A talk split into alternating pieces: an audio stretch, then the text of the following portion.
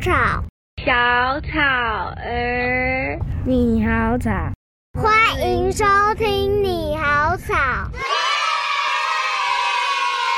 大家好，我是小草儿，欢迎收听你好草。这一季呢，我都要邀请到一些有出书经验的朋友来到我的节目当中。然后这一集呢，我非常的特别呢，邀请到一个律师。诶，大家会想说，小草怎么会跟这个律师有扯上关系呢？是因为呢，他最近呢。他们应该是说，他们一群人呢出了这本书，我觉得非常非常的有趣哦，叫做《一起读法律》。这个“艺”呢是艺术的“艺”哦。我自己本人呢听到法律，我都觉得说法律的条文、合约这个东西是我完全看不懂的东西。然后，可是他这本书呢，号称呢是用很浅显易懂的白话文，然后要来聊这个娱乐产业的一些事情，我就觉得非常非常适合这个你好草的节目，所以我今天呢就特别特别邀请到 Grace 律师来到我们的节目当中，然后请他来跟我们聊聊娱乐产业跟这个法律到底它的一些碰撞在哪里，一些好玩的地方在哪里。我们欢迎 Grace 律师。大家好，呃、我是 Grace，我是宏建法律事务所于新慧律师。那写这本书呢，其实是我们事务所因为今年设立刚好满三十年。然后我们事务所刚好也有做演艺娱乐这个产业的服务，所以想说来把这个呃这三十年的一些资历呀、一些想法整理成一个比较简单，然后呃比较一般人浅显易懂的一个把谱的一个基本的入门书。嗯，那呃其实我们呃事务所在做演艺娱乐这个产业的时候，遇到很多。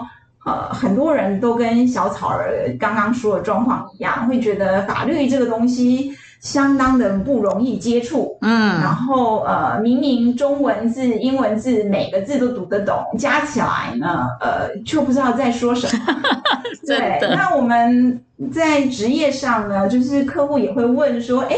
Grace，你们写这东西写这么长，这到底是要讲什么啊？嗯，所以最终还是会发现一个状况，就是说这个产业的使用的文字或者是呃表达的意向，其实不大容易被一般人所理解。嗯，所以在呃，就是这个产业很多人对于法律的认知跟实际法院的状况，或者是我国法律的规定，其实有一些落差。嗯，所以我们想说，那写一个比较简单的，让大家可以。呃，浅显易懂的知道一些基础法律的知识，嗯、对。那呃，刚好今年是二零二三年嘛，哈，我们这个和这一本书是在二零二二年的时候写的，嗯，那这一年因为刚好疫情是迈迈入第三年嘛，就是陷入一个无限回圈的状况，大家都觉得明年或今年底那个疫情就可以结束，真的吗？不是最近又要起来了吗？对，就是每年都是处于一个这种幻想的状态，然后呃，刚好很多呃艺人都留在台湾，并没有到呃其他地方。去做演出，所以这一年我们观察到，其实演艺娱乐有非常多的呃前辈啊，然后同业啊，都在这一块演出了演艺娱乐相关的书。所以我觉得在这一块，也期待说，因为有非常多的人的投入跟讨论这一块的法律，甚至是合约，那呃可以让台湾的演艺娱乐这个法律呢，在整个的产业里头。发展更加的蓬勃，嗯哼，然后也可以协助我们的艺人呢，就是有更好的发展，嗯，大概是这个样子。你要不要先简介一下你，让大家认识你？你在这一行做很久了嘛，律师？就是要说一下，当我的职业已经跨过二位数的时候，哦，就不会再提及我的公服务机，这个是容我保保有这个小秘密。嗯，不过呢，呃，的确我们呃做这个演艺娱乐，像我们事务所是三十年了嘛，嗯嗯，然后我个人当然是没有到三十年了哈，这个是从我的外表上也可以看出没有这样的状况。是我证明，我帮你证明。但是呢，实质上在这个产业里面，因为大部分台湾，呃，我们知道做演艺娱乐的律师，可能是从呃，就是纷争啊、诉讼啊，来切入演艺娱乐的部分哈，因为大家有纠纷的时候才会想要找律师。对呀、啊，当然。对，那我呢比较特殊，因为我们事务所红建法律事务所是以服务法人客户为主的事务所，所以我开始做演艺娱乐相关的，其实不是真的从经纪公司的服务开始提供，我的客户主要就是。跨国连锁的餐饮业啊，或者是化妆品啊，哦，真的、啊，或者是呃什么洗发精啊之类的这些、嗯呃、大厂商，对，是民生消费品的的呃的代言合约开始看的，所以我本身做的是一般在台湾的律师，所谓分类种类，我不是诉讼律师，就是我不会上法庭，嗯，那我也不会进法院。我主要是协助客户做一些交易的合约的审议呀、修改啊、转拟啊，嗯，然后再来就是客户如果有交易需要做的话，我们来协助客户做这些交易。那呃，因为我是从呃代言合约开始看的，所以我并不是真的帮经纪公司看。我看的比较多的，刚开始的时候其实是帮这些品牌商。看他的代言人合约需要怎么写、嗯、哦，对，所以因为这样才接触娱乐圈。对，然后我也觉得很有趣，因为这种产品跟代言，就是你平常走进店里头你会看到的，然后甚至在我那个年代、嗯、电视很多的时候，这样大家就会知道我大概是什么年代。那个年代呢，就是我们看电视的时候是无法快转的。是吧？就是那个广告的切口插口进去的时候，嗯、不管你是看 cable 或者是看无线的电视，嗯嗯、我们都无法快转我们的那个。呃，电视节目你只能转台，我对我只能选择转台，你只能选择转台，嗯、但是你不能快进这个广告嘛，嗯、对不对？嗯、所以我们那时候都被迫看非常非常多广告。所以你不觉得我们现在对那些广告词永远都忘不了？比如说万家烤什么一家烤肉万家香，是不是？永远生记在我们脑海。没错，没错，没错，对对。所以某程度上来讲，就是。其实这个领域让让我觉得有趣，会想要去呃跟其他的，譬如说我每天做的这些公司的其他的公司的这些合约啊，什么呃事务的处理有不大一样的地方，嗯、就是在于说它很真实。对。演艺娱乐其实某个程度上，它很容易接触到每一个人。嗯，那所以你就会发现说，你提供服务的这个东西，譬如说你看了这份合约，它可能三个月后这广告就上了。嗯嗯嗯嗯。然后你就会在你家转电视的时候看到这份广告，然后就说：“哎，这我做的。”对，就会非常的有。在我年轻的时候，我就觉得哇。好有那种成就感，对，然后你是真的说、嗯、哦，我 involve 在这个呃交易呀、啊，或者是这个活动之中，你会觉得非常的有趣。哎、嗯，那你这样子你会签保密条款？你不能是不能讲啊，因为律师嘛就要保密，真的。对，所以我们通常都不大喜欢知道秘密，哦、除非客户付我们钱。让封嘴，对，所以我们都不喜欢知道秘密，所以我们都会跟客户说：“哦，如果你真的有困难，就不要告诉我了。”这样子，我要继续跟你当好朋友。我想要提前知道一些，不行不行，我也不能够泄泄露客户的秘密。对，嗯，好好，对，所以、嗯、呃，我我觉得这一行就会非常有趣，因为我们不能够跟别人讨论对我们做的事情。嗯，其实跟家人也不大能够讲，我也不能回家告诉我的家人说：“哎、嗯，我今天看了这一家的这个合约，某某这个这个保养。”品啊，这个乳液呀、啊，接下来要请谁？要请谁之类的，嗯、我们也只能够看到这个产品的时候，广告的时候，自己偷乐一下，说：“哎，我有做到，这是我的客户之类的。”对，嗯，真的。所以我觉得在开始呃，就是这样子的交易啊的协助之下，你就会觉得说，哎，其实法律跟其他人认知的那种，就是只能够进法院。哦，都就是你死我活。哦，对。对，然后彼此掀开你认为对方最丑陋、最可恶的那一面，然后去争取正义的那个角度。我们切的角度其实比较接近是双赢的角度，嗯、因为其实所有的人，不管你，当然我必须讲，就是说大部分的演艺人员，他们是真热爱这一行才会做这个产业，嗯、因为在红之前，我们都知道非常多的艺人或者是他们的工作人员。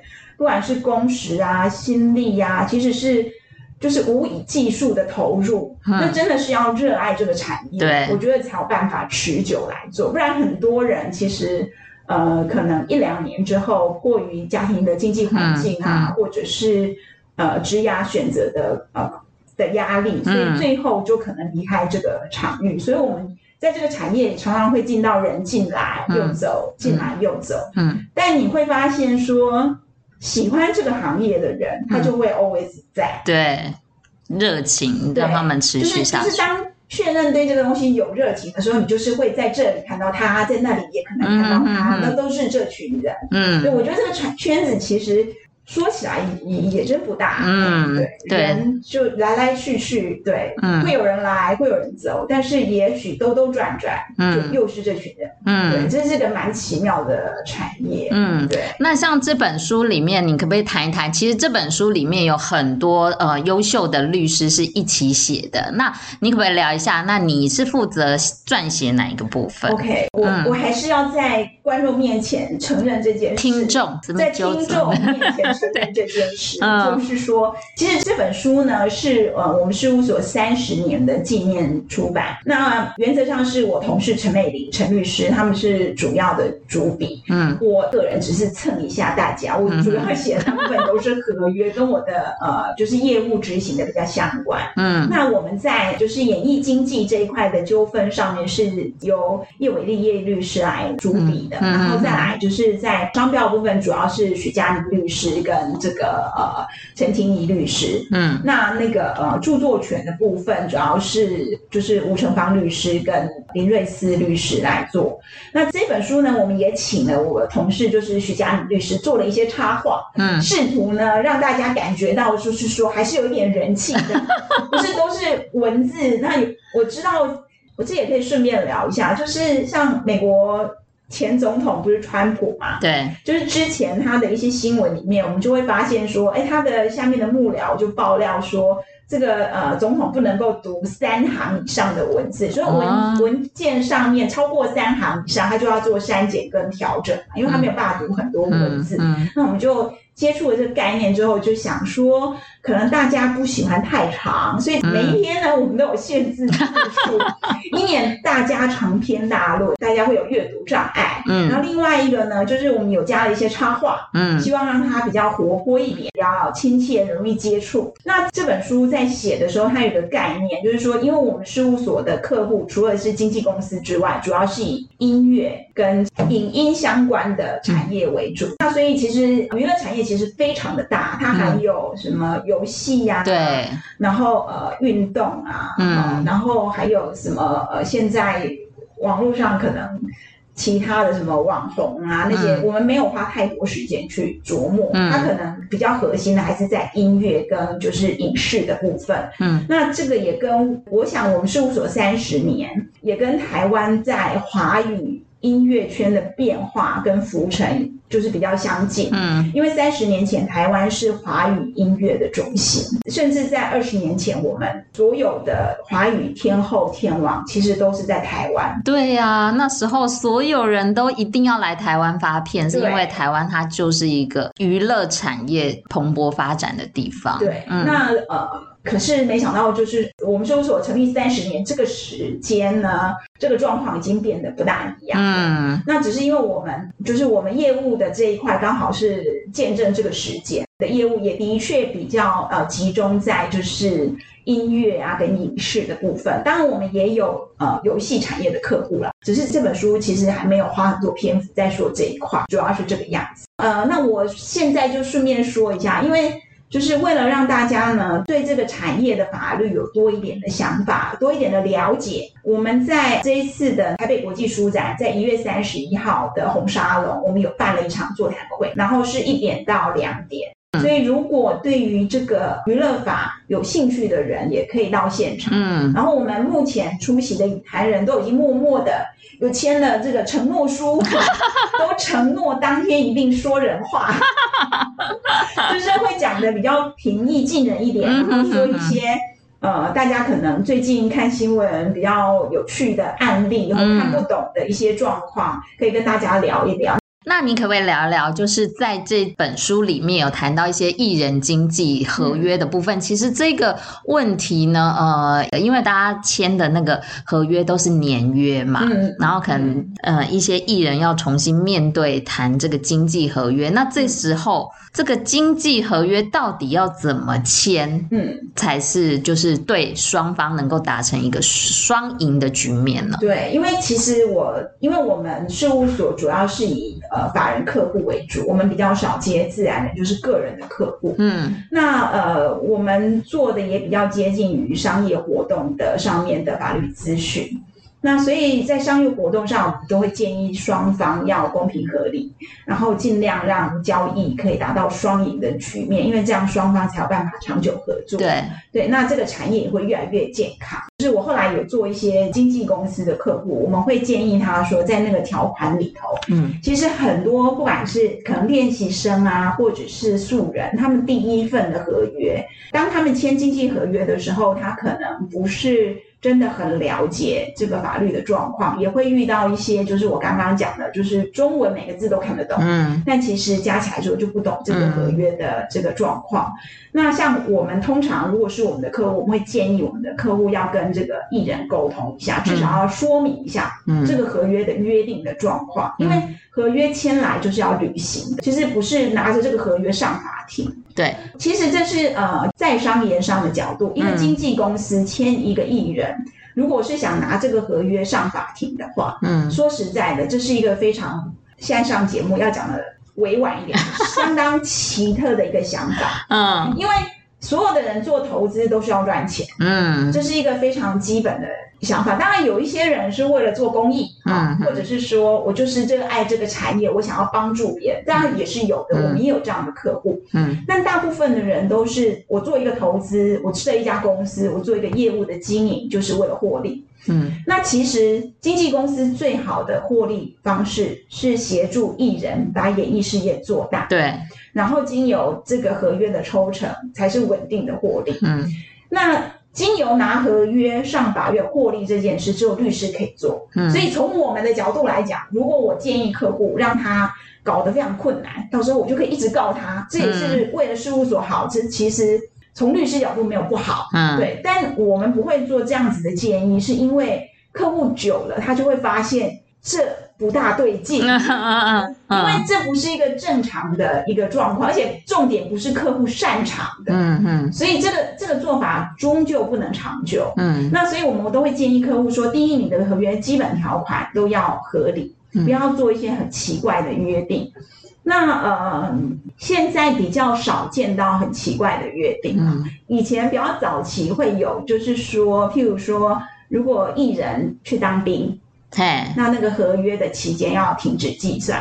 哦，或艺人对出国念书啊，对这个合约期间要停止计算，要等到他回来。嗯，那这个角度也没有不合理，这就是沟通的问题。因为的确他在当兵的时候很难帮他接，对啊，他又不能出来。对，但也不完全，因为我们台湾的兵役还是有放假的嘛。哦，对啦，对啊，所以其实也也不完全是就没机会。那但所以这个条款是可以沟通的。嗯，那再来比较特殊的，譬如说，一般来讲，经纪公司会要求艺人要维持，就是符合他社会期待的行为嘛，就是保护他的人设。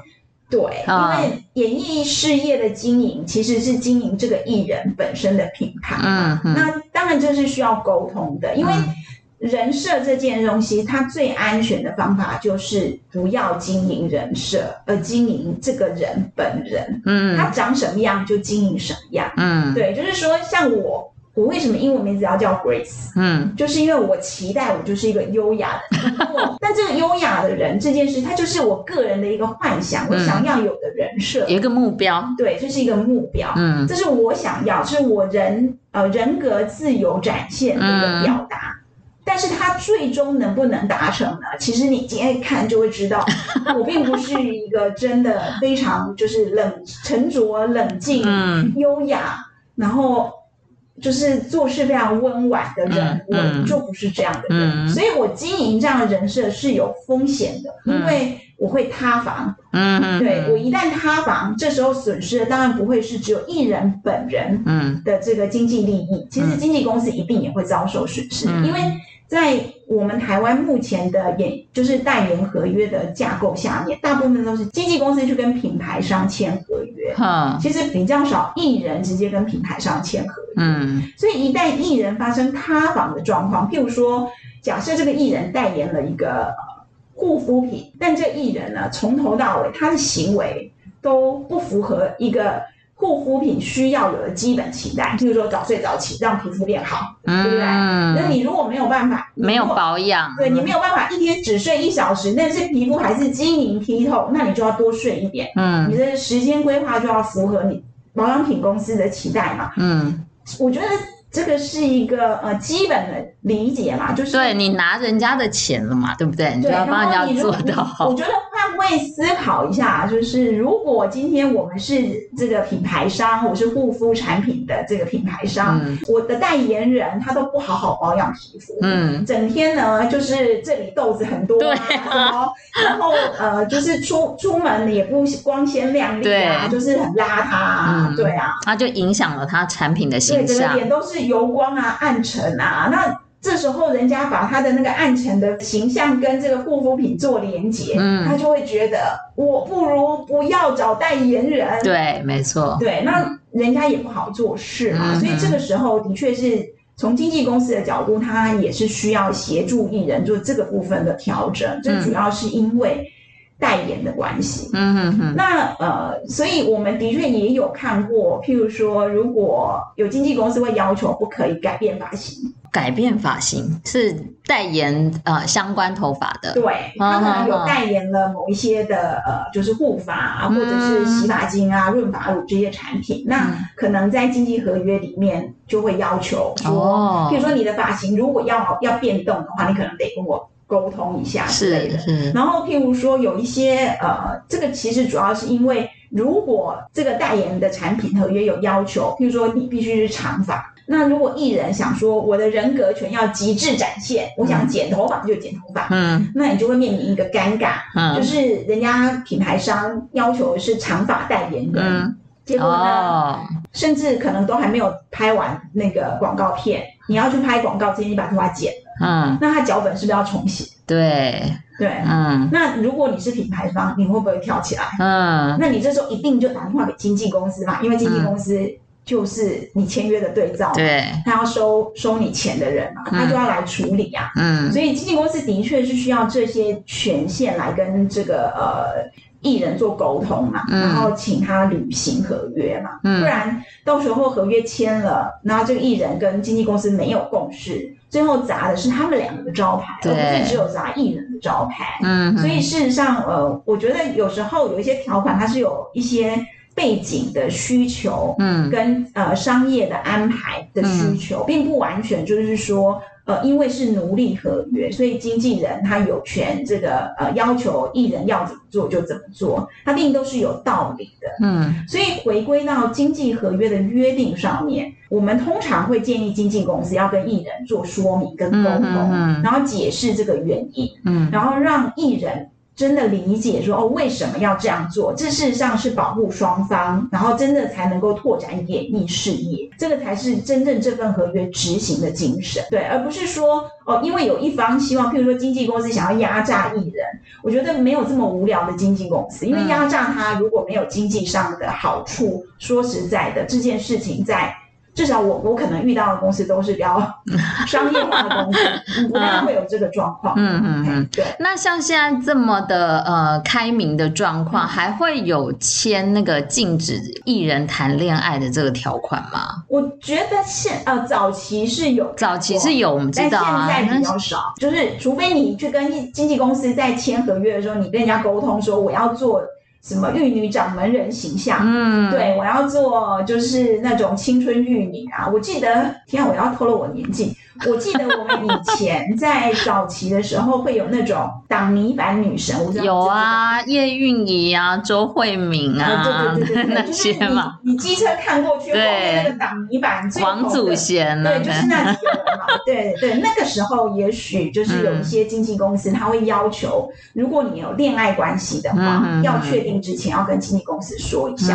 那现在这个条款，我们也不会觉得它当然不合理。嗯，因为呃，艺人有没有虽然是艺人的私生活，但是当艺人走向呃，就是成为一个公众人物的时候，他一定是牺牲他部分的隐私，对，这一定来换取公众的注目嘛。嗯嗯嗯，对我我相信呃，所有的艺人都不会想说我的隐私可以毫无条件的曝光在媒体面前。对，但是他一定是同意。如果他同意的内容是可以做曝光跟报道，而、嗯、事实上这也是有一些艺人必须要上宣传，他必须要去做节目，嗯，然后甚至也要接受采访，嗯。之类的这些的基础，那本来就是一个互动的环节。对，那呃，其实记者在访问艺人的时候也是一样的角度，嗯、因为他们就是追求真实嘛，嗯，那另外一个当然就是猎奇跟八卦，这是基本人性。对，说实在的。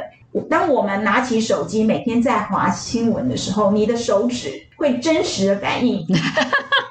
你想知道的事，一定不会先滑。平均地权条例昨天立法院通过，当然，当然，对，除非你是投机客，对，那你一定是先看哦，小甜甜怎么样之类的。然后比如说去年吧，最大家会关心的就是那个苏打绿的那个事件嘛，这个是经济合约里面好像曝露在新闻媒体最多的一个关键词吧。对，对，那 Grace，你聊聊对这个案件什么样的看法？苏打绿这个案子呢，嗯、它比较接近于它的经济合约是没有问题的，他们的终止也是合法的终止，他们是因为商标登记的问题。嗯嗯嗯。所以常见的纠纷就是商标嘛，或者是呃经济合约有没有合法终止，这也是一个常见的纠纷。譬如说最近比较有名的案子是那个中国有一个那个蔡徐坤的经济合约终止的那个纠纷。嗯，那呃蔡徐坤那个案子的纠纷，事实上就是到后来经纪公司根本就曝光了一个。呃，他的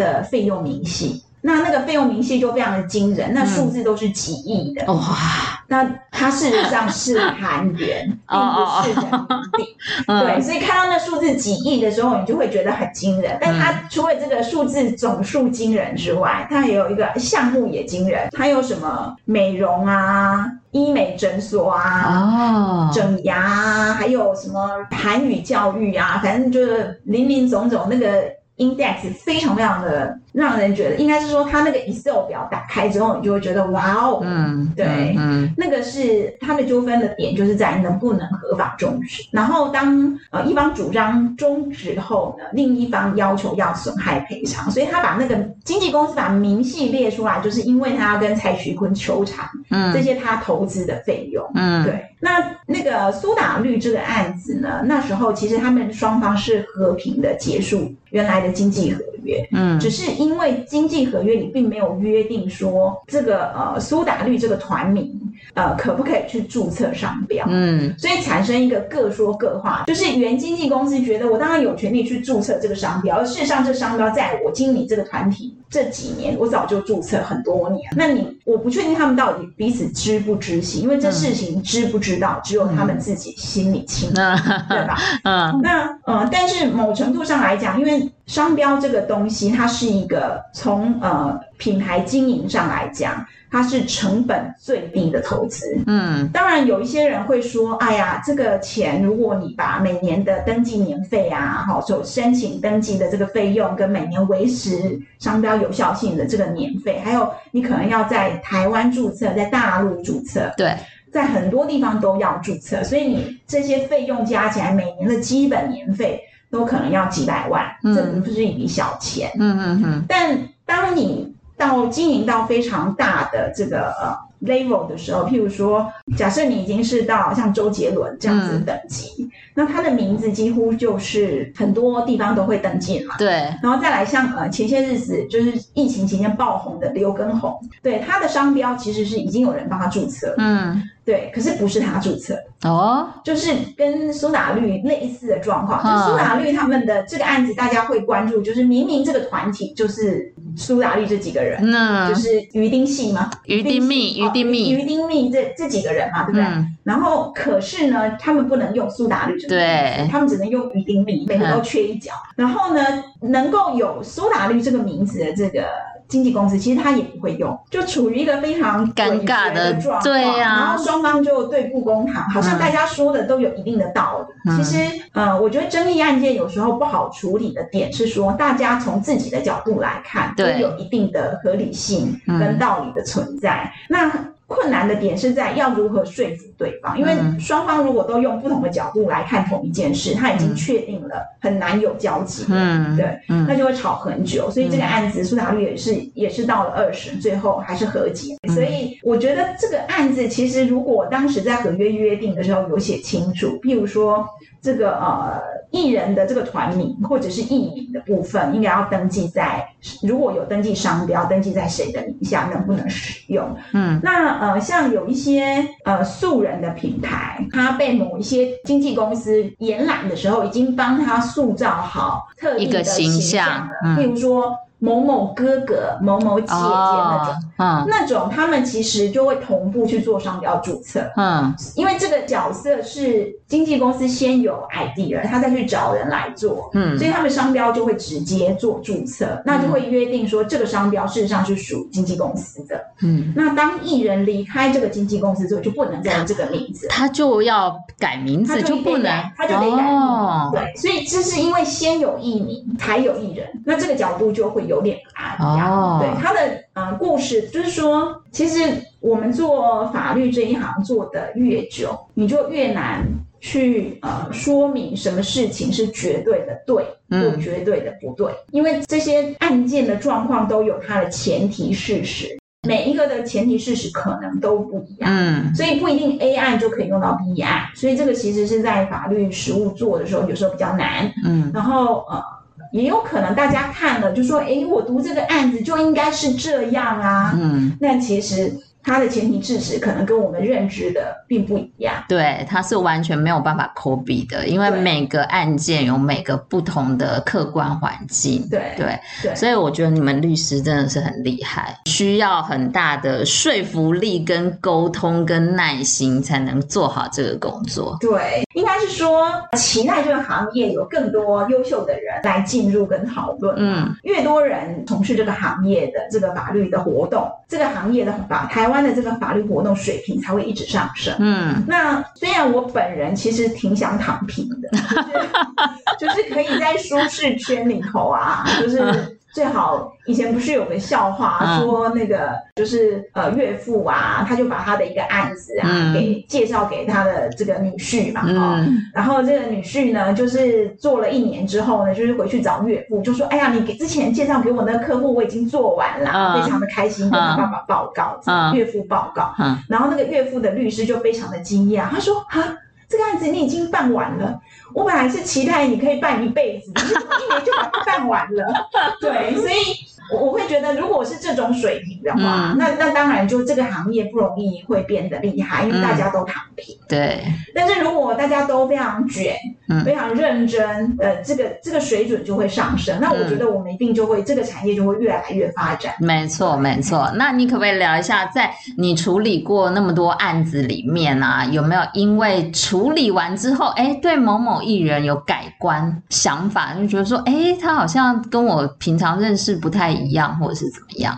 好像也还好，因为我们接触的艺人比较没有那么多，嗯、所以你们都经纪公司，哈哈，比较长的都是跟经纪公司接触。所以你说会不会改观？我通常因为你可能要 research 啊，说哎，通常不会接，就是啊、呃，应该说我们代表当事人、经纪公司或艺人的时候。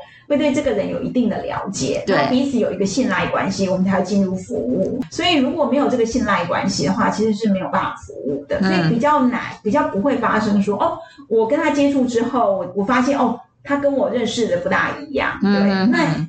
如果有，大概都是朝好的方向，就是哦，其实原来他其实人挺逗的啊，或者是说这个蛮平易近人的、啊嗯嗯，或者是是一个非常有爱心的人啊、嗯、之类的，大概都是朝好的方向，嗯、好像没有遇到不好的。好，那你呃，你刚刚说你很想躺平，但是你应该看你的工作内容没有办法躺平。你是一天的工作时数是多少啊？律师？律师大概呃。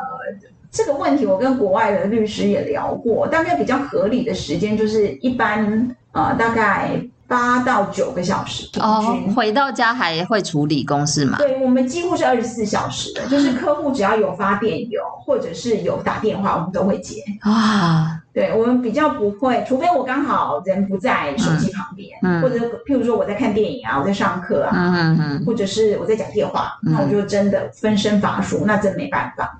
但如果有机会，我们都会接。好累哦，所以会有那种在什么除夕夜啊，还是要接。对，然后过年没有，或者是过年要 stand by 的。对，因为我们有时候做一些跨国的案件，譬如说有一些案子是国外的，国外的 feedback，嗯，或者是在国外采取一些行动。嗯，那国外没有休假。嗯，那所以这个时间我们就不会，我们就会 stand by。然后，所以我们会看一下电邮。哇，如果要回，我们也会回。所以你的那个工作压力非常的大。你的舒压方式是什么？啊、呃，我的舒压方式主要是做瑜伽。对，瑜伽，你会看演唱会吗？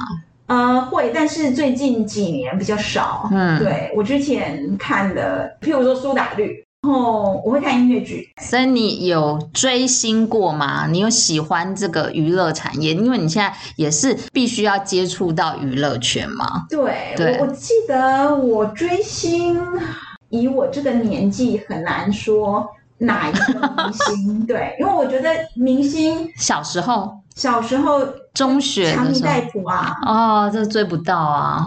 那追得到，那时候就会 你就会买他的那种什么。呃，海报啊，嗯嗯、周边商品，然后很多就会去看他的电影。那时候看强尼戴普的什么《龙虎少年队》吧，嗯嗯嗯。然后那一年好像因为我忘记是什么事情，导致就就停播，反正就是新闻都停播，那些呃娱乐节目全部都在播某一个，嗯、就是二十四小时轮播那件新闻事件，我忘记是哪件了。嗯嗯对。那现在也不会有这状况啊，因为我不想看新闻就看，嗯、就是 Netflix 然后什么都可以看。对，所以我觉得爱追剧吗？还蛮常追的。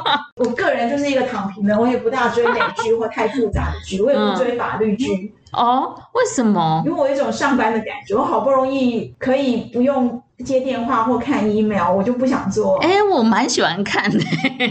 我我觉得这个是我跟其他人不大一样的。因为我们的工作，我们做案件的时候，我们会忍不住做时序整理，嗯、我们会做时序表。嗯，所以譬如说，如果我看侦探的句子啊、推理的句子啊，你就会忍不住做时序表。嗯哼哼，这时候我就有一种上班职业病就犯了这样子。对，所以我就会喜欢看一些什么轻松的啊，嗯、喜剧片、喜剧啊，嗯、对。然后当然有很多像我的客户就跟我推荐说，你要看这个啊。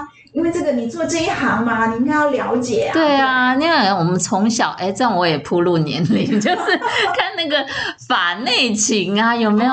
后来我也会看一些类似这样子的律师的剧集，我就觉得、啊、哦，他们上去然后穿那个律师服，做成法网啊，什么 Good Wife 啊。对对对对对。对啊，是啊是啊，我我自己看也会，有时候会的确，如果比较长的假，嗯、然后没有人那个。嗯打扰的话，对，可能也会一集接着一集看。对，对，但是这种状况，除了最近因为染疫在家隔离期间，几乎都不大有可能。嗯、那隔离的时候，你人又不大舒服，嗯、其实也没有办法真的好好的看。嗯，对。但是我年轻的时候，在我还没有做法律工作之前，嗯、甚至我刚开始做法律工作前几年。嗯是看比较多的，但是后来就比较少看。嗯，对。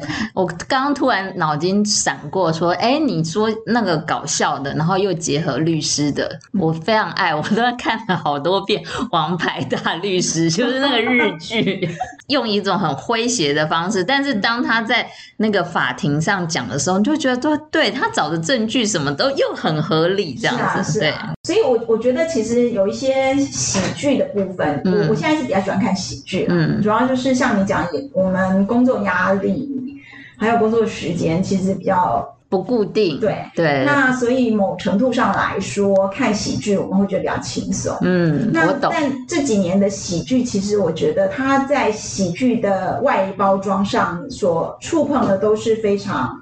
呃，严肃跟实质可能很贴近真实的一些真实的人性啊，嗯、或者是真实的一些困境啊，嗯、所以我觉得其实也也还不错啦。嗯，对，放松的时候就放松嘛。对，快要过年了，大家就是尽量在家里放到最松，躺平，好不好？对，也是也是有这个打算，有这个打算。对对，我最近还没有什么片单，你要要推荐一下？没问题，没问题。那个录完之后，我马上推荐给。OK OK，好，推荐一下轻松的片段。对对对，那最后再请那个律师再推荐一下这本书，再把这个呃一月三十一号嘛，一月三十一号在那个活动再讲一遍。对，我们这个活动是在那个台北国际书展的红沙龙。天哪，我暴露出我的不标准国语。红沙龙，红就是红色的红，红色的红，然后沙龙就是沙子的沙，然后龙就是那个生肖的那个龙，对吧？对，红沙龙。哇，我都答对。对，真的没想到我这样的国语你也可以听出来，真是太感人。我有慧根，有慧根，好，小草儿有慧根。对，那在红沙龙这个地方，然后一月三十一号，对，嗯，那怎么报名呢？呃，其实现场去就可以，呃，现场去就可以买票。进那个呃台北国际书展可以绕过来。好，那这本书叫做《一起读法律》，对，娱乐产业二三事。嗯，那我们其实它的宗旨本质上就在它英文里面，它其实就是 Introduction to Entertainment Law。嗯，对，嗯，所以就希望让大家对于 Entertainment 这个娱乐产业有一些法律的基本的认知。嗯嗯，对。这个可以作为启蒙书。那今年呃，其实很多同业都陆陆续续的举办了娱乐法相关的，不管是座谈啊，或者是出书。我觉得大家如果对这个领域有兴趣，也可以去看一看，也不错。对，这个娱乐法律好像渐渐受到大家的重视。对，对嗯、我觉得这是一件好事了。大家看完这本书，有一些呃好的意见或不好的意见，一月三十一号都可以。到现场红沙龙这个地方，然后可以当天所有的律师都会到吗？哎，我们的作者群应该都会到。好，如果你们看完这本书，还有想要了解今天的节目没有听到的，都可以当天现场再去问这些律师们，我想他们都会很乐意的帮大家解答。嗯，欢迎大家来喽，期待那一天可以看到大家。今天真的很谢谢 Grace 律师来到呃小草儿的节目当中，谢谢小草儿不嫌弃，谢谢小草儿邀请我，我真的觉得非常的荣幸。你真的讲的很棒，真的感谢你。然后希望大家今天都能够听完之后有一些收获。那当然今天只是讲了一些片面，实际上呢，大家请去买这本书，然后好好的来研读一下。然后不管你是想要从事娱乐产业，或者是呃，甚至是你现在有接触娱乐产业的话。都可以拿这本书来作为一个呃参考，更加认识这个产业，你才能够更加的投入在里面。对，嗯，对，谢谢，谢谢，谢谢小草儿，谢谢大家，谢谢，拜拜，拜拜，新年快乐。